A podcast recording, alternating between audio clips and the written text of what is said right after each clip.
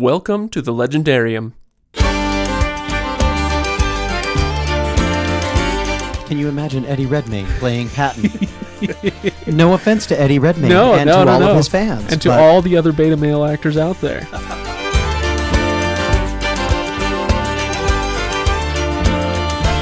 Welcome back, everybody. Today is episode number something, 126, I think, of the Legendarium podcast. Today we are discussing Dauntless, right? Dauntless correct, by Jack Dauntless. Campbell. Uh, I am Craig Hanks, your host, and over there he's so ugly I'm going to throw him in the stove in his own candy cottage. It's Todd Wenty. yes, but when I come out, I'll be nicely caramelized. Wait, you get the reference though. I do. Okay. and he's new to the podcast, so he gets one free pass, and we'll insult him next time. It's Scott Taylor. Yes, thank you. Appreciate it. Now wait a that. minute, I didn't get a free pass. You know, Ever. Well, you were actually on before the insults started, I think. Really? Yeah. Yeah, Huh. y- Todd, you've been doing this for quite a while. How old am I? You're old. Thank you. Yeah. You are old, man. Uh, okay, so before we get to the book, I'll just remind everybody patreon.com slash legendarium is where you can go and support the show. Uh, we really appreciate everybody's support.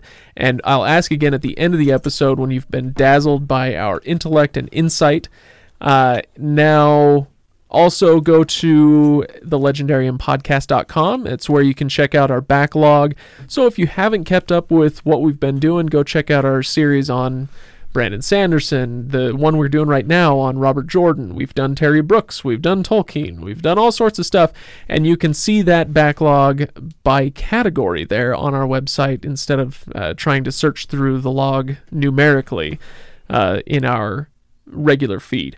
Uh, let's see what else. Facebook.com slash the legendarium i think what just search us on facebook you'll, You'll find, find us, us. there uh, You'll it's find us. not legendarium media though those guys oh they're just Do we need to attack them? thorns in my side yeah anyway Release the ogres. but uh, you know we've really uh, we've really enjoyed interacting with everybody on Facebook, especially. We do have a Twitter account, and I interact with a few of you there, and that's a ton of fun. But I'd say Facebook is where the meat of the interaction comes in so far. Uh, now Reddit has been an inter- interesting beast. Yeah. And I had somebody this morning uh, message us on Reddit and say, "You guys really ought to have your own subreddit uh, devoted devoted to the Legendarium, so you can announce upcoming stuff and have discussions and whatnot." And you just apparently there's a thing called cross posting, and I don't understand what this is, and it's this whole thing. And so the reason I bring this up is because Reddit for our Sanderson episodes and our Robert Jordan episodes have uh, what am I trying to say? Reddit has been awesome. I've loved the discussions we've had there. It's been very engaging. Uh, really enjoy what we're doing there. Uh, but I don't really know Reddit enough to try to strike out on our own and make our own subreddit and do all that. So if there's anybody listening who uh, wouldn't mind helping us out, uh, if you think that'd be worth your time and ours, then uh, reach out and let's see if if that's something we should explore. You can work the way that the rest of us do for insults. yes, it doesn't doesn't pay any of us very well to work on this podcast, but I'll tell you what the the community is a ton of fun. Uh, what we're what we're building as far as a community is awesome, and so uh, if there are any volunteers out there, make yourselves known. Now, let's talk Dauntless by Jack Campbell. This is a Todd pick because Yes. it's it's our sci-fi series, Heroes of Sci-Fi series. Now, this is to be a, a hero of sci-fi. This is a pretty recent one. He is. I did not look up the date of this book when it was published until I finished it.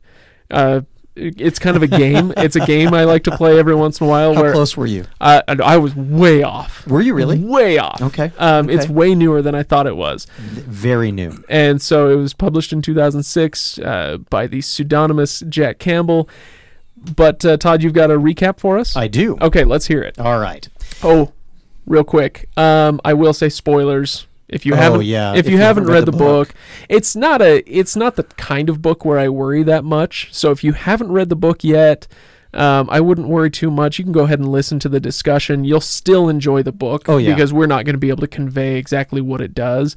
Uh, and, and so half, i i no, I should say all the fun in this book is the journey, not the destination. yes. So It's not the it's not the the the surprise reveals are not the biggest surprise. nope. At least not in this first one. And yeah, and uh, so anyway, I just wanted to throw that out there. You can still listen if you haven't read the book, but if you do care to read before you listen, well, now's your last chance. There you go. Here we go. All right, away. sorry, Todd. Go ahead.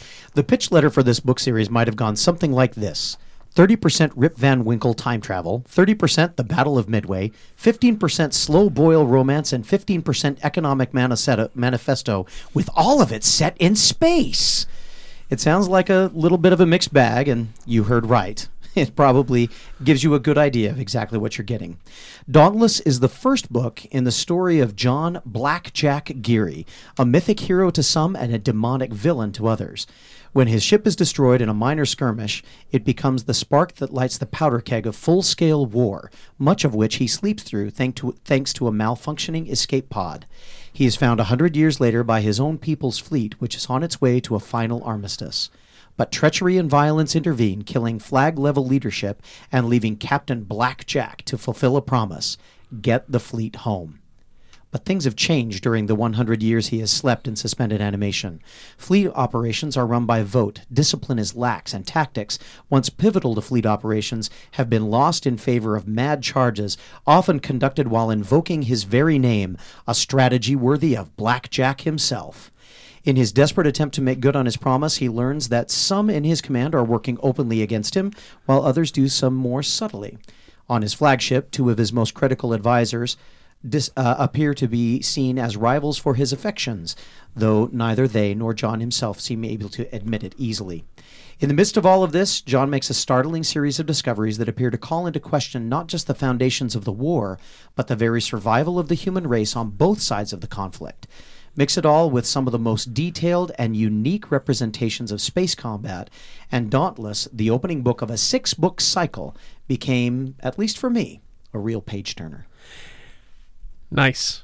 Thank you. Well done. That was that was really good. Thank you. So, so let me let me uh, just push back on one tiny little detail Okay. in what you said because I think this is really pivotal to the question of is somebody going to enjoy this book? Sure. And that is you said that these space battles are detailed. I would submit that they are quite the opposite. Okay. And that's the beauty of it. Because now and that I mean it kind of depends on how we define detailed And here we're going to get to that. but uh, but the idea here is this is somebody who has obviously I, I, I don't know anything about the author's bio and so I'm just taking shots here. This dude was in the Navy Yes, he was. uh, and has studied naval tactics and and has heard the way that naval battles are um, are conducted over radio transmission. He's heard that his whole life. And that's what we're dealing with here. This is so you don't zoom in on a certain ship. No, Only every not. once in a while he'll describe some ship kind of getting blown to pieces by something or other. But it's not you're not zooming in to understand the human cost of what's going on. This is a, a, a space battle on a macro level. Yeah. The when the reason that I use the term detailed, especially especially in light of this, um, um, representations of space combat, is because there are two things that drive this, and this goes back to a question that I always ask. Uh, well, you know what? Before I say anything about on, uh, else on that, let me let me ask Scott. What do you think? What did you? What initially? It, your initial thoughts on these? Well- We're going to come back to that space battle piece. I can understand what Craig's saying. I mean, it, almost puts you in the position of when you watch the Battle of Midway, the movie, the generals all around that big table and they're moving ships across with the little pushers, or Yeah. Star Wars where they have that big thing and they're all looking at the. It, it gives you a perspective of you're standing in that room, even though it's told from the perspective of the people who are actually in the ships. It's more like you take a macro view and you look at the battle. This this ship goes here, and he's and he sees it all in his mind, and so he he executes his plan in space. But I think that's kind of what you're talking about, Craig. Is that sort of a you know you take a look from away from the action, as it were. Yeah, and it's just so different. I think from how uh, you know in at in the Legendarium podcast we're so steeped in fantasy literature and the modern fantasy landscape dictates that yeah you want to know what's going on in the battle at large but the author assumes, and probably rightly so, that the reader is going to find it much more interesting. So take take the Stormlight archives for instance. We don't really care what's going on in the battle overall, uh, only insofar as it uh, affects Kaladin Right. and what's happening to him at that moment or whoever you know what whatever the case may be uh, so we want to zoom in and we want to see the human emotion from a single individual uh, going through that at that time Right. in real time right and this is totally the opposite this of that is this is very different um, and and and as i said this is one of the one of the pieces that i uh, when i when i first encountered it i and and as far as a little bit of background, uh, here I am. I'm doing what Ken does. I need to use my words, don't I? um, when I first came across this book, I was I was looking for a light, easy read on a on a business trip. Uh, whoops like I said, it became a page turner. Midway through my business trip, I had finished it and needed to buy the second book. Um, but uh, the the thing that caught me and that finally held me was the representation of space conflict. One of the issues that I have had with space conflict since I had since I was old enough to uh, enjoy Newtonian physics, relativism relativism. oh that's not Um, newtonian though i guess Well, that's it, it's it's derived from Newtonian physics, but but but more as a result of of Einstein's uh, indications of what happens as we get closer and closer to the speed of light. But there are other ramifications of that that that are applied for what space combat is really all about.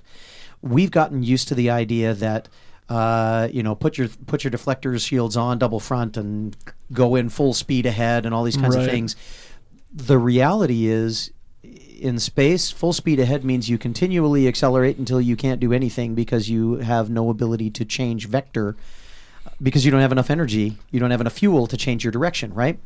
So there are all these all these kinds of things that every time I watch us as much as I love Star Wars and I really love Star Wars, I have to remind myself that that is space fantasy. That is space opera. That is not that's one of the things that I have always drawn the the piece of science Right. fiction on uh, is how much does the science drive the fiction? And in this, um, we get a we get a representation of what happens when you really are moving at high rates of speed uh, and in in fleet level engagements, uh, where really the most of the damage can be done because small ships can't be can't move fast enough really to be able to keep up with these larger ships that are moving at 0.1 or closing at each other at 0.2 of the speed of light. Um, and his description at that point of uh, time delay factors, uh, the light, the, the one of the one of the things that he that he mentions over and over again. And in the in the first book, it was novel. In the second book, uh, and I'll just I'll just share this for anybody who who chooses to recognize it's a six book arc. Um, and in the first book, it's very interesting and very novel. In the second book, it, it gets a little bit predictable. In the third book, book, I got to a point where it was a little bit tiring and I would move through it very quickly. Uh, but his reference all the time to the time lag of, oh, these images are four hours old because the light is finally reaching us from the other side of the solar Right. system. And It's I in fact I was just looking up. I'm trying to find uh, a great example of that, and I might not find it fast enough. But it's listening or reading the description of how he is conducting the space battle is really um, that's detailed, yes. And it can get a little tiresome after a while. Scott, what did you think? Uh, were you were you bored of that after a while, or did you relish the that kind of uh, that kind of tactical detail? Well, I'm still stuck on the Ken uses words thing that you said. I, that threw me. I, I, my mind went He's blank. he's not even here, and he's dominating this conversation. Damn you, Ken. That's what happens. No, uh, it it could have, I think, um, in maybe a larger scale. Like if this were a Sanderson epic with 300, 500,000 words, but it was so small enough that that you understood where he was coming from, and therefore it it didn't get too tedious for me because it you you got through those sections, and then he'd set up the next engagement or the next uh, peril that they had to overcome, and so I can understand, and maybe when you get into the the other versions, the other books, that it may get that way. But you know, for just reading the the one book, I uh, I did I, I found it entertaining the whole way through. I I wasn't too bored of that. It it he really eases you into it. So at the beginning of the book, you understand that these are issues, but all they're doing is running away from engagements, and so it's not too it's not too heavy to read right up front. It's in the penultimate chapter when they have their giant space battle, and I'll, I'll read a bit to you. So basically, I'm going to read you a little bit. This will take only about 20 seconds of your time, but if you haven't read the book and you like what I'm about to say, you should read the book. Okay. Uh, let's see. So this is this is the hero, Blackjack Geary, talking. All units remain in formation. Formation Fox 5 5. Increase down angle by 2 0 at time 3 8. Formation Fox 5 1. Alter course 1 0 down at time 3 8. Adjust formation axis 4 0 degrees to starboard at time 3 8. Maintain velocity of 0.1 light. If you like that, and Todd is over here about to mess his pants a little bit, Oh, I love it. then yeah, like that's what you're in store for. It's that kind of uh, that kind of detail, I guess. But Yes. it, it's another interesting fact is I didn't read the book. I listened to it on audiobook. Oh, okay, I thought you. I, okay, I was about to say, all right, And- Scott, get out if you didn't read the book. Well, I read the book via audio. right. and you know it is and we've all heard great audiobooks and uh, we we know a good audiobook or even a talented reader makes a huge difference Oh, sure. and so maybe reading that my eyes would have glossed over a little bit i don't know um, but i like i said when it is read to me i it was i it was different i don't think i don't know if that makes sense No, that makes all the sense in the world. It, it's the difference between uh, getting the right person or the wrong person to play Patton in Patton. Yes. Right. That that movie could have been utterly boring and incomprehensible, but they got the right guy to play Patton. Can you imagine Eddie Redmayne playing Patton? no offense to Eddie Redmayne No, and no, to no, all of his fans. and to all the other beta male actors out there. uh, but you don't get a beta male to play. Yeah, no, but it's it makes total sense to me. So I didn't glaze over at all. I like that stuff a lot. But maybe we move on to a new topic. Um, I, I do just want to mention really quickly. He is uh, his name is John G. Hemry. That The, is the author, you mean? the author's name, and uh, he is a retired lieutenant commander in the Navy.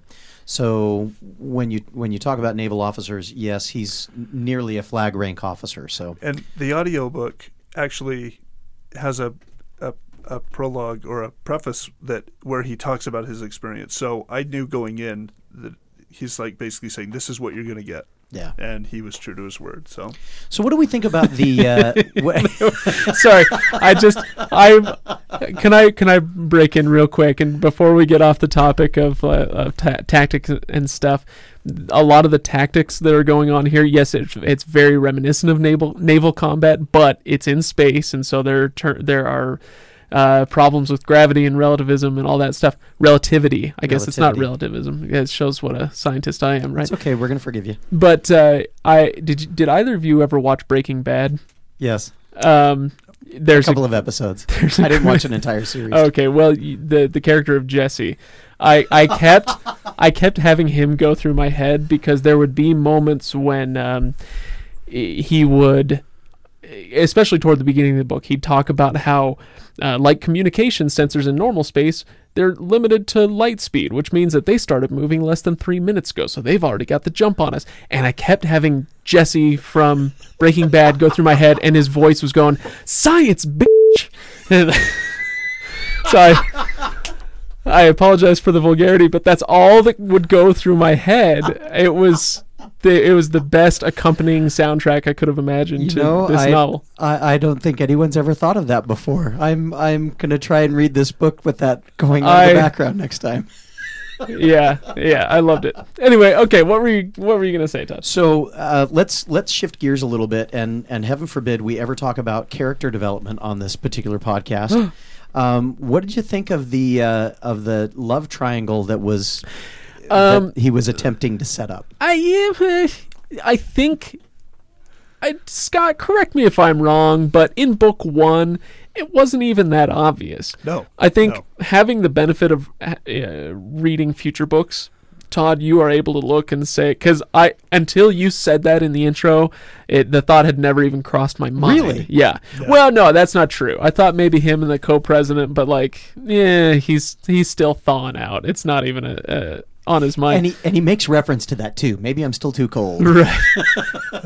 so And I that she's thawing out. so I wonder if Ba-dum-ba. having I wonder if having read the future books in the series, if you're looking at this now going, oh, I know what's in store. So uh, you know, and and and perhaps that has a more of a of a powerful impact on me as I as I watch it. But I remember when I was first reading it, I was I was looking at those two characters and the way that he was portraying them, sitting on the bridge, gazing at each other, scowling at each other. Um, I could I could tell that he was that he was working very hard to make this a Star-crossed affair. a, a, sexually charged kind of a situation to see which direction he was going to go.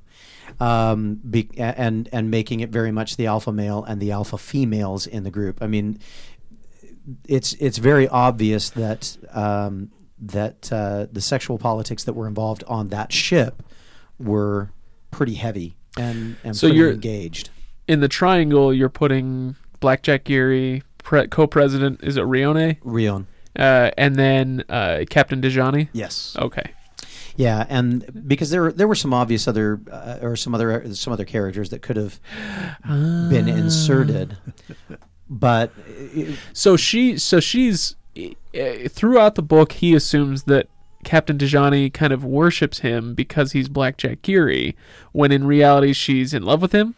There's a little bit of Or yeah, that's what I would assume. Yeah, this this is a this going is an Eowyn type uh, situation Yes. going on. and and um, I think what he's done, I th- I think because this book is um, so short, um, you know, only 300 pages.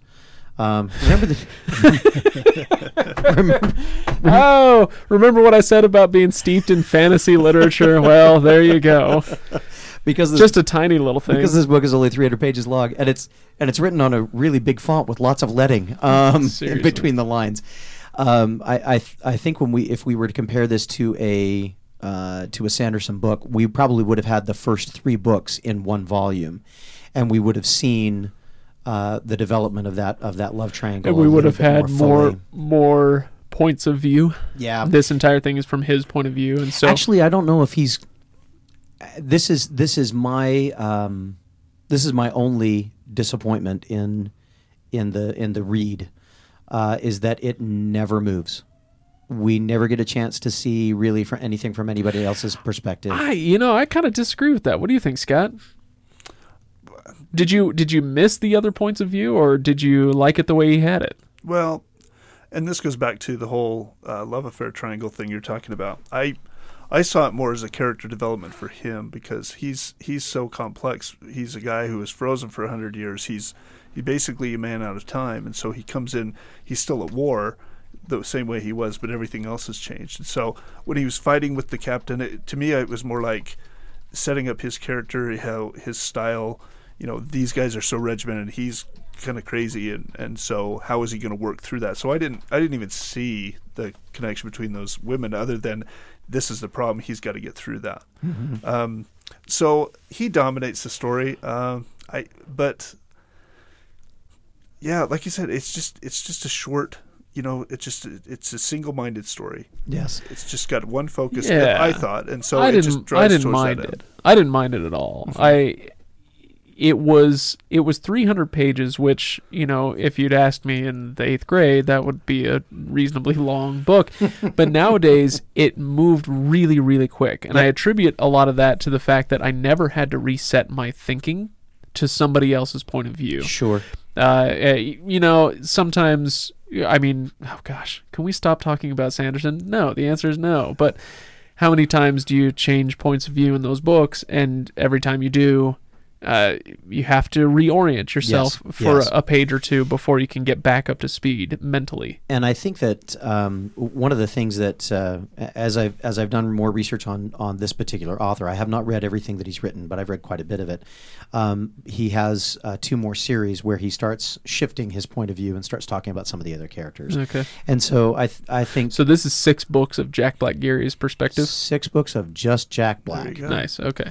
Uh, Jack or Black Black. Jack, Did I say Jack With- Black? you might have. Oh, whatever. I'm sure Jack Black is now going to have his lawyers sue us because I'm sure he listens to the podcast.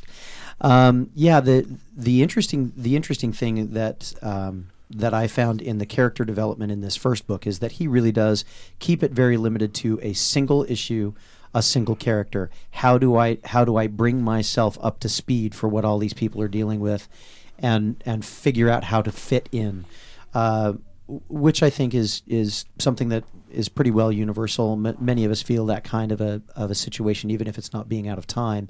We certainly feel that when we start new jobs, when we start new neighborhoods, when we start uh, when we get married, when we start any kind of a new endeavor, we that the awkwardness of trying to fit in to established norms exists for all of us. So I I I f- Todd, I make the norms. in your brain. Well, Yeah. Uh, Well, but but also as keep a telling yourself that, Greg. as a as a plot device, it, it's we don't know anything about the world, and so it's sort of a Jason Bourne. You wake up, you don't know anything. It's just as the character, and so anything that's new to him is new to you, and so it's a. I thought it was a clever way to to bring us into the universe. Yeah. literally. Like and that. it's yeah, it, and it's not. You're not bringing a man entirely out of his comfort zone. I mean, he served in this uh, military a hundred years previously, and so not everything is completely alien. It's just the little things, and that's accurate for us as well. And kind of like I said, you know, we we have an idea at least, even if none of us served in the Navy, we have an idea of oh, this is how a naval battle would operate, and we kind of get these principles. Well, now they're in space, and so that's a little different, and so it's going to take you know those little adjustments, and that's how he does it. That's how he adjusts your mindset is by giving you Blackjack Geary, Yeah. which I think is perfect. yeah.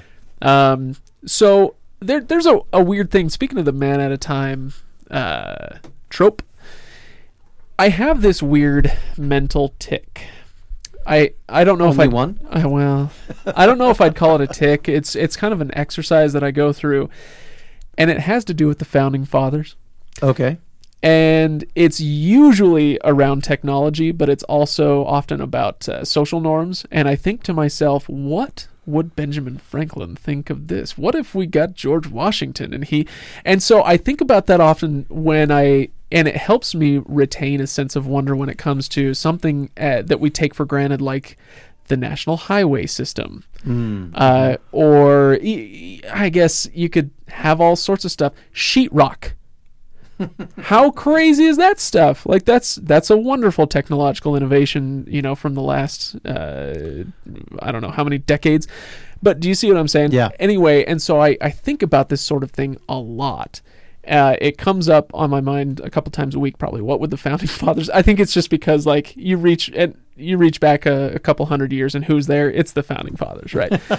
So what what would they think of my mazda you know?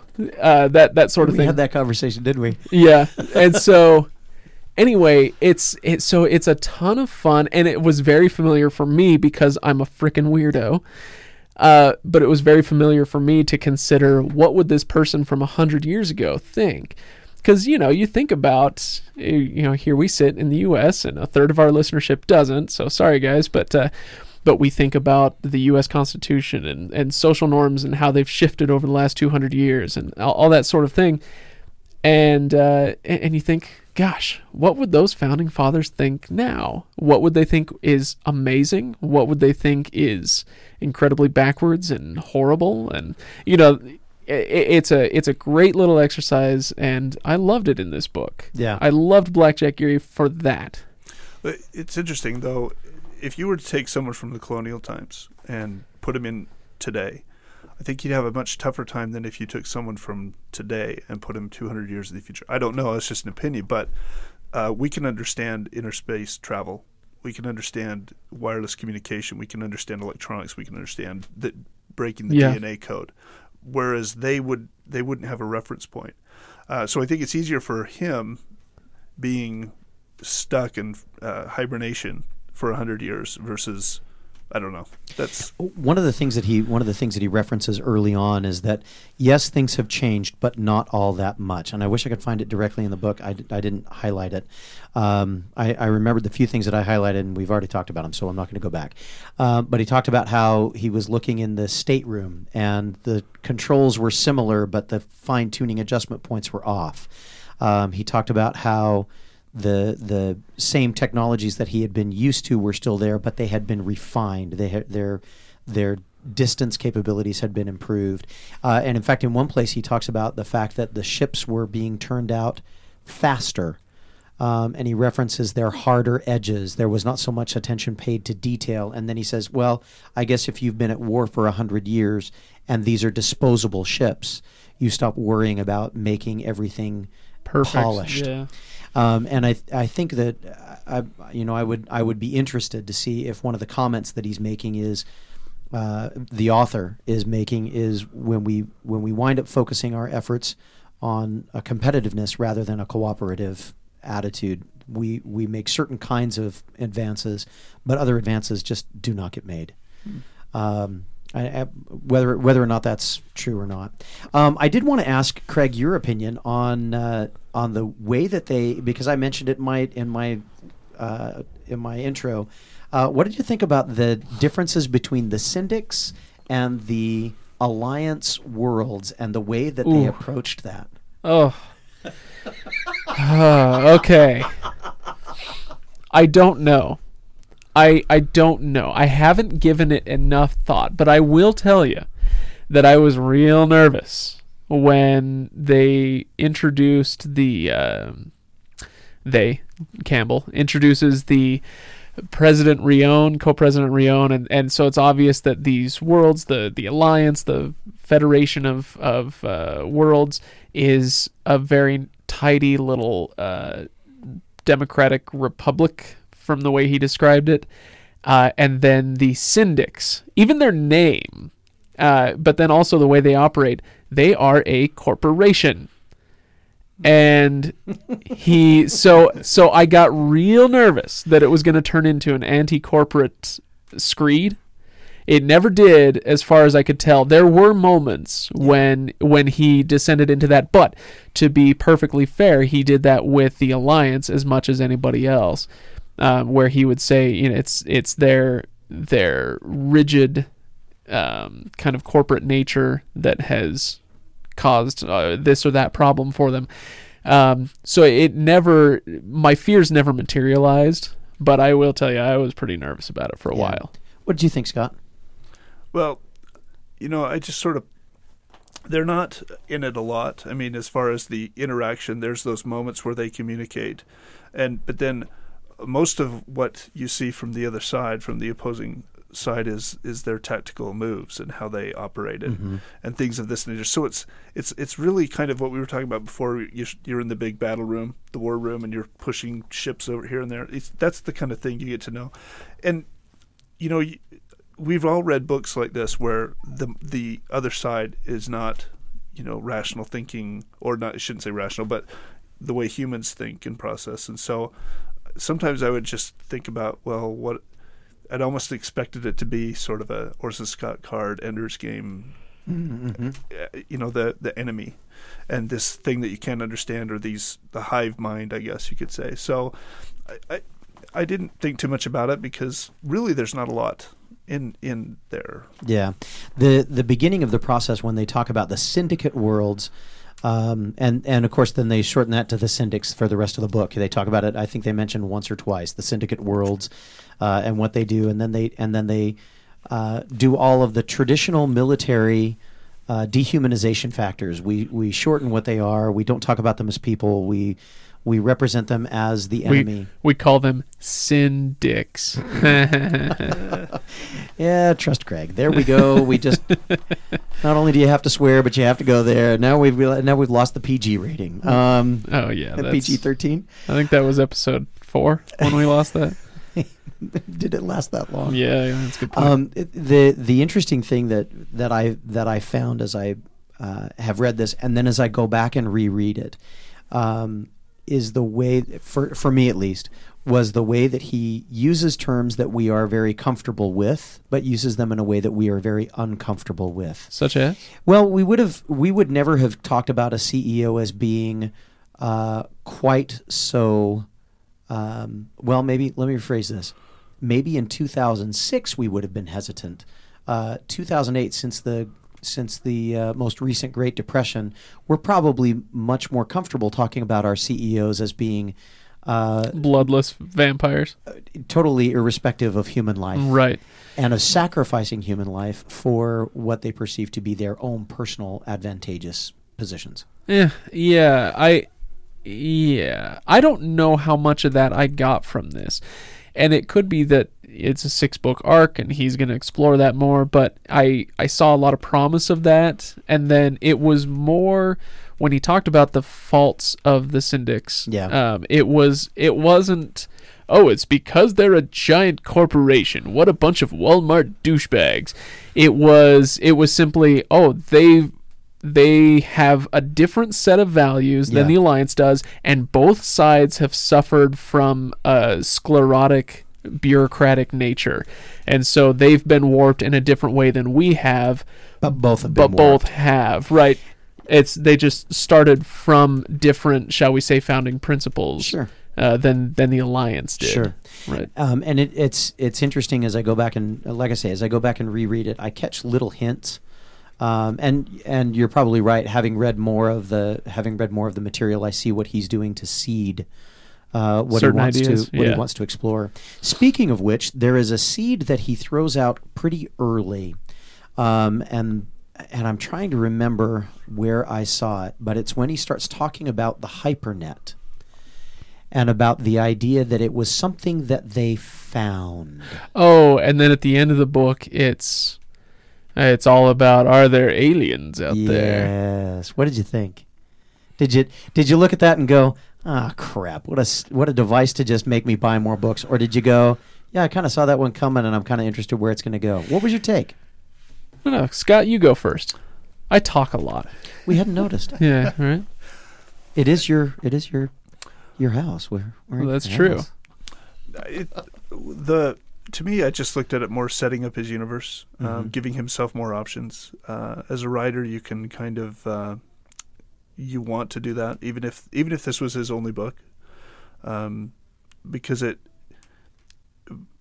it uh, it creates opportunities for you. Um, I you know to be honest with you, I didn't really it didn't I didn't really think much of it either way Okay. just because yeah I, I like i said it's just to me it was just such a single driven and it was one of those side issues that you really didn't uh, contribute to the story i mean he could have left that out and it would have been fine but yeah I, I think that's a I think that's an interesting way to put it. Uh, giving himself options because he really by the end of the book he said, "Oh, there might be aliens out there." How interesting! They broke into the Kaliban systems uh, mining structures and they stole all the data or whatever it was that they were doing. Uh, and then he, but he keeps backpedaling and saying, you know, it was probably just pirates or something. Somebody's searching for something. It probably wasn't aliens. And I, I like that a lot because then, like you say, gives him options. In the next book, he can write in aliens and go, you know, after that first draft, those aliens, they really detracted from the story. I'm just going to rip them out and make them space pirates. And, and, and he has that option. I think that's a fantastic way to do it. He's probably going to put aliens in the series, which is really too bad. I think it would be much more interesting if it were just humans, um, just because, you know, th- this was a very, okay, a horrible phrase to use for this book, but it was very down to earth. uh, it was, uh, Very ironic of you. uh, well, but it was. Uh, How long it- have you been waiting to say that? but it wasn't like you said todd this is not space opera uh, and because it's not space opera i'm not as interested in in this or that alien species because in any f- sort of fantasy or space opera whatever you want to call it what an alien species ends up doing invariably is reflecting some aspect of human nature and he does enough of that without them Sure. that i don't need them in there sure. right? Speaking of which, Scott, you brought up Ender's Game a few minutes ago. I did. Um, I wanted to talk about leadership. That was, I think, the ultimate theme of this book. Um, for me, at least, I, okay, I I'm, see that. I'm not going to argue if somebody else wants to uh, say that it was something else for them. But uh, I, I, I read Ender's Game probably in like seventh or eighth grade, and I remember thinking just like, wow, what a what a great treatise on how leadership works and everything. And looking back now, I can see it's a great, it's an amazing book, and it has some really great things to say about leadership, but it's not too terribly realistic. Um, this book, on the other hand, I feel like does the it it does the boardroom better. In fact, the Star Wars reference that I kept thinking of wasn't the rebels around the uh, the Death Star plans. It was the Imperial boardroom Senate. on the Death Star. No, Oh. not the Senate. Okay. It's when it's when you've got the one guy. Was it? Uh, du- uh, Tag. no, no, no, no. Um, I don't know. Maybe that's his first name. The the uh, Doulos Oh yeah, yeah, yeah. the uh, the guy who's sitting at the table going, "This station is now the ultimate power in the universe," and and then you've got uh, Blackjack Geary who is trying really hard to rein these people in and help them understand. No, tactics matter. Uh, we can't just take the Death Star to whatever system we want, and it, you know, and it is Well, indestructible and and the ultimate power you know we have to use it wisely that's what it reminded me of more than anything and so there there's this whole book of blackjack geary trying to assert authority retain authority and then juggle his subordinates so that uh so that his authority matters. And, and he does it with a backdrop of, of fiction, a fictional character, because no matter how good he was a hundred years ago, he's not that guy, and he had no control over his his image while he was asleep, and so he's faced with these these thoughts and these the, the people what they think of him as this hero, and he may not be that person. So uh, Campbell does a really good job of giving us an interesting character right off the bat who who could be larger than life, but he doesn't even know if he's larger than life in his own mind. And so he's got to just do what he, the only thing he knows, and that's take control of the, the thing because nobody else knows what they're doing, it seems. And so, right yeah. um, which which brings me to a piece that I did highlight and I did identify.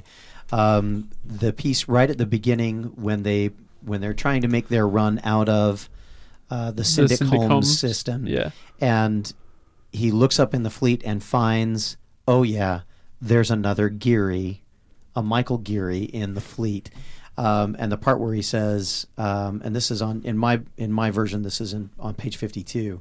Um, uh, all of the event, all of the options come down to the same thing, and you know it. Well, I'm going to do you a big favor, great Uncle Blackjack. I'm going to save you the trouble of choosing who dies.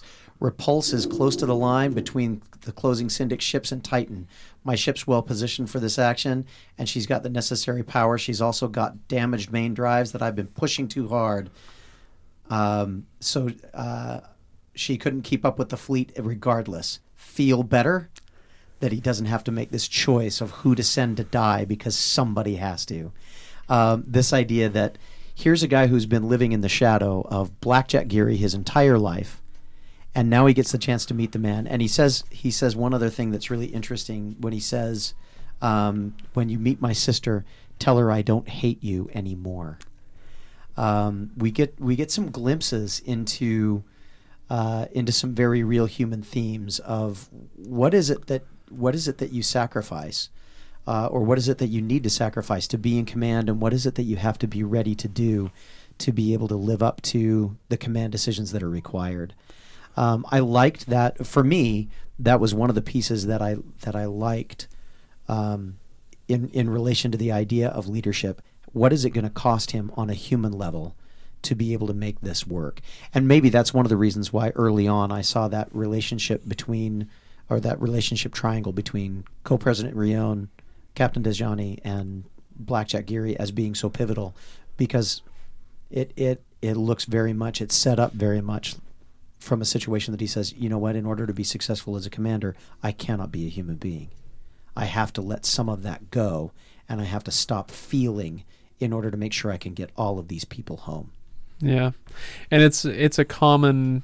You, you can you can bring that down to your mid-level manager at Sure. a at a medium-sized company anywhere in the world, and it's kind of a similar issue where it's a common understanding that when you become the boss, you're no longer the friend Yep. right? Uh, you can't, it, in order to be effective as a boss, you can't be a peer anymore. And it's a it's a tough pill to swallow for a lot of people, um, and so they end up failing as managers because they need to they need to be liked, they need to be loved even by those who are, are supposed to be following them. When in reality, what's most important is that they have a vision and they get people to follow it. Yep. Right. Yeah, it's it's very high level. It's the general knowing that he's got to take that hill, and so he's gonna he's gonna lose twenty thousand kids. He knows that, but he has to do it because that is more important. Because he knows if he doesn't get it, they'll lose uh, fifty thousand. And so, yeah, it's like you said. Uh, some of those uh, fantasy stories, you're not dealing with the higher level. You're dealing with the skirmishes. You're dealing with the the person with the swords. You're not you're, you're not in control of the armies, as it were. But And for me, of course, that that leads to uh, more of a level three discussion. It's not certain. It's certainly not uh, heavy-handed. It's not. I don't know that it was necessarily part of his intention uh, to to really be a, a treatise about how to lead, how to conduct yourself as a leader. But I certainly saw a lot of you know what we call level three stuff in this book as a result of that.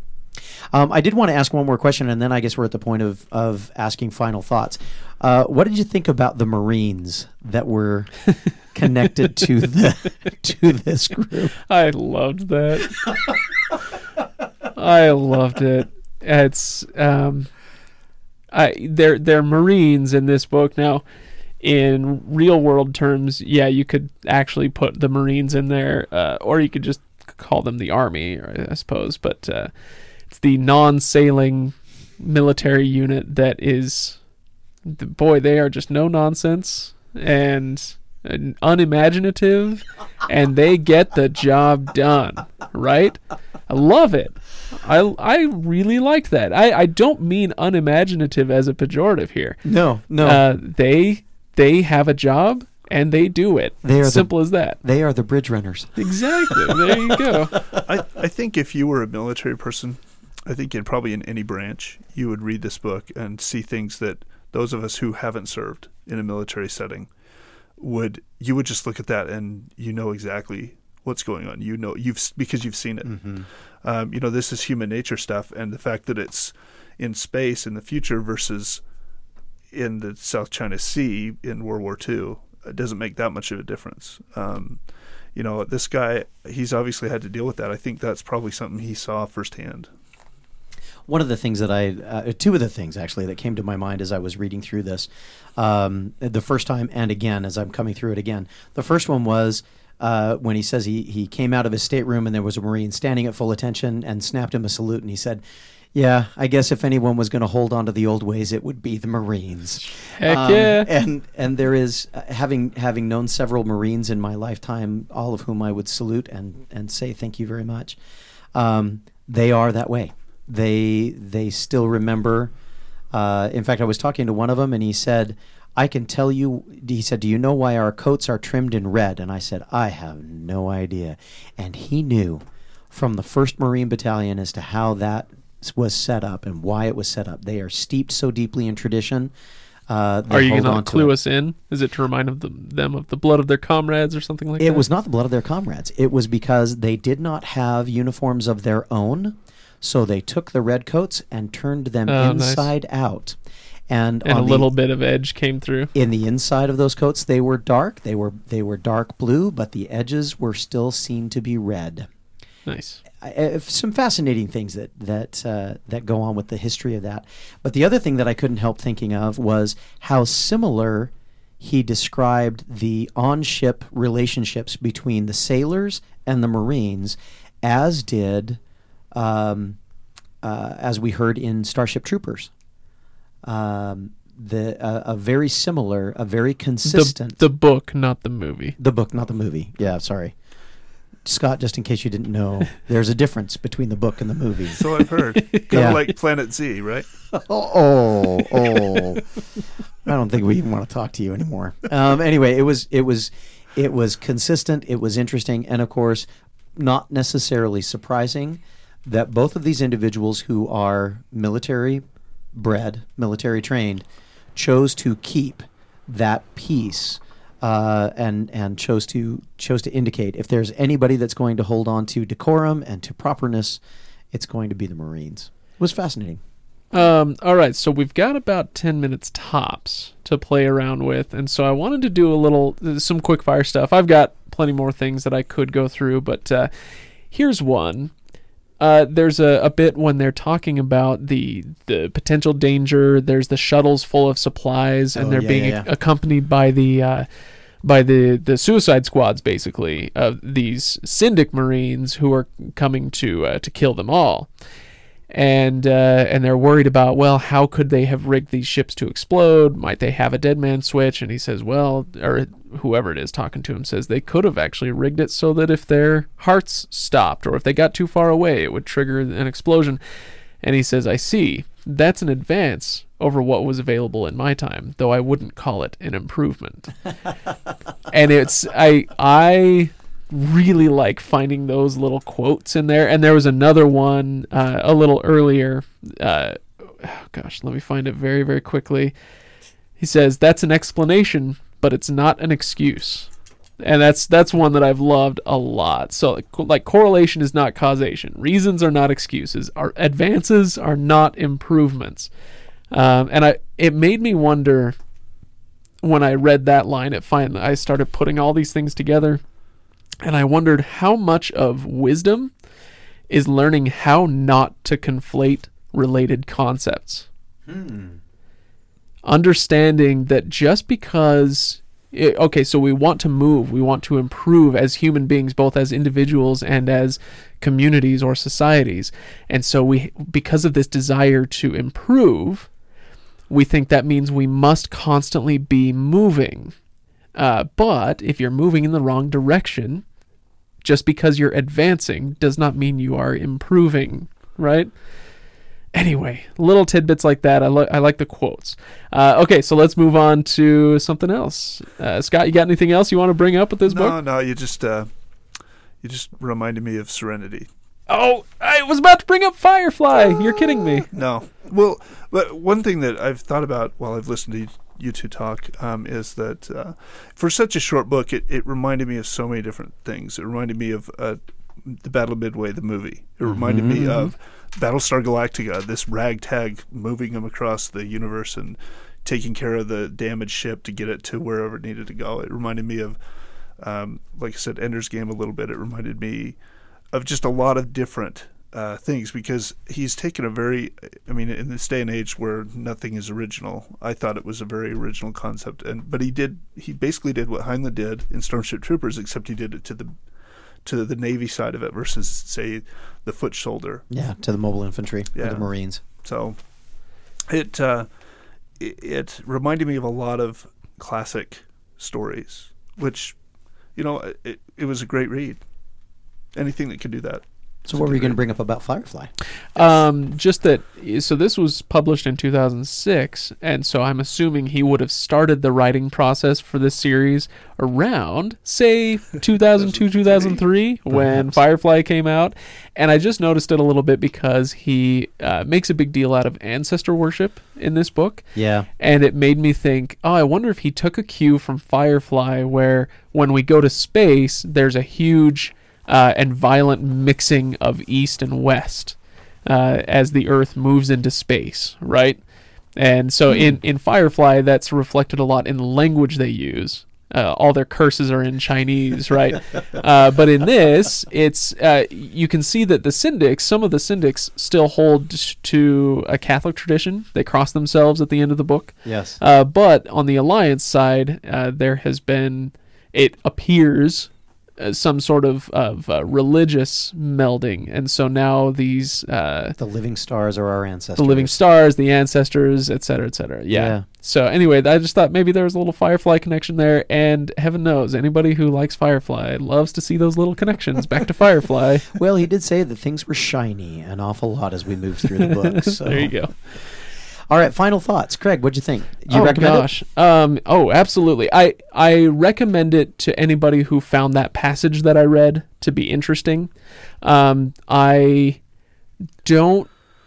it's so hard. I, I think it requires a certain maturity and an interest in history and military tactics to uh, to enjoy. I'm not going to pretend that I understood everything, but I, I think I'm. Uh, pardon me, Todd. I think I'm old enough that uh, that I can enjoy a book like this that kind of has its head um, in the clouds a little bit versus like we talked about. You know, it, it's not about the individual foot soldier; it's about the entire army, right? I think you're old enough to appreciate that. Oh, too. thanks, buddy. Scott, how about Uh, you? Oh, sorry. You, No, no, no. I, I have one more. I have one more, but Sure. I, I want to hear what Scott has to say. Well, um, you know, towards that end, the I just had I just had lost my train of thought. So please continue. Do you do you recommend the book? Yes, I do. Uh, oh, now I remember what I was going to say. it, it I, I blogged about this actually um, after I read it, and what I said if you like military books and and those type of things, you're going to like this book. But I think, and I think you would, even if you like to read, say, World War II battles in the Pacific. But I think if you enjoy the having the the extra concept of science fiction to back it up, because I loved how he how he translated basically his knowledge into space and how he had to invent things. And, and I love the time delays on the oh they're only three seconds behind so actually that's happening that happened six seconds ago. So we have and he, and he went into great detail about that. So I think if you do like science fiction and you have an interest in those type of uh, military tactics I, I think it's a perfect combination of those two Um, my my final thought, I guess, on this book would be, I began to understand now a little bit better what Heinlein's critics had to say about Starship Troopers Mm-hmm. and his uh, his militaristic nature. And I think part of the problem is I don't know if it was his problem or their problem, but there is a problem when you start to extrapolate military virtue onto society, right, or into society. And there's a there's a big deal made in this book about uh, etiquette and protocol, to use a phrase that we all know well and I'm a, I'm a big fan of the traditional rules of etiquette. Um, but w- you know whatever they may be uh, here in, in Western society, at least, I, I really think the etiquette is the lubrication that keeps society moving smoothly. Uh, anyway, and, we can see it now in our own world. We can see it breaking down these days uh, with arguable consequences. Uh, I don't really want to get into those now. Good. Because we've only got about two minutes left of the I know, right? podcast, I think. But even with even with how strongly I feel about the issue, I'm not sure where to draw the line between looseness and rigidity. Sure. Because if you're too loose, if you don't respect your elders, if you don't hold doors open for people coming behind you, if you you know that sort of thing, yeah, it's those little things that that keep a society uh, cohesive. But on the other side of it, if you get too rigid, then you get into militaristic and fascistic territory. And I think he, it, it just, I'm not saying that he had a ton to say about it in this book, but it, it sure made me think about it a lot. And I, it made me think back to Heinlein again and those issues that he had, had brought up in that book and what um oh gosh and now I'm blanking on the director's name uh, paul verhoeven Verhoeven. had to say in the movie because that that's basically what his commentary was and uh, anyway horrible thing. but it's uh, but it's an interesting topic to think about. And what uh, what place does etiquette have in society outside the military? And how closely are you going to follow it personally in order to keep your relationships cohesive? That's a great level three insight. thanks man. You- science You, you, you so often scoff at my level three. no i do not i love this stuff Um, and of course, if if uh, as we as we are on final thoughts, my my obvious recommendation is that it's worth it's worth the time to read. Uh, you at- made me read it at least the first time. um, I, I can see, I can, uh, I can offer as a as an insight um, that there are play there there is there is a point at which. Uh, even for someone who enjoys all of the things about this book that I did and I and I do, um, you you probably you probably want to give yourself a little bit of time in between some of the readings because there comes a point where all of the battles start bleeding together and you stop you stop having clarity about how cool some of those tactical things are and what they would look like uh, from the position. One of the things that I loved uh, about this book was when he said, uh, and he said it a couple of different times. He said they would just turn it all over to the computers now because they would be moving at speed so fast no human being could make the tactics work. Um, and and when I first heard that, I remembered thinking to myself, I wonder how fast it needs to be before we feel like we lose our humanity in conjunction with different pieces. Are you talking about technology and like Talking about technology. the rate of the rate of increase? Um, f- for us, yes. Um, obviously, for the book, no. For the book, it's it's more about turning the the responsibility of of taking life uh, over to an automatic int- uh, into an artificial intelligence that then fires everything at the exactly precise moment because only a computer can know when that moment is. Um, but for us, I, I, I found myself thinking very much um, at what point do I say that I've turned things over to a computer to run? Um, and, it, and it made me think very much that there are certain things that should never be turned over to a computer, even when life moves too fast. So for me, that was one of those moments where I pulled it away and I said, hmm, that's a, that's a piece that I'm going to save for myself. Yeah. Here, here.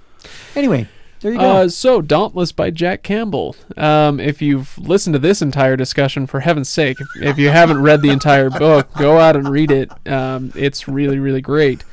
And uh, yeah, we'll we'll leave it there. Perhaps we'll read the rest of the series one day, but it's not necessarily on our docket at the moment. Uh, if enough of you write in and tell us that we should do it, uh, then maybe we will.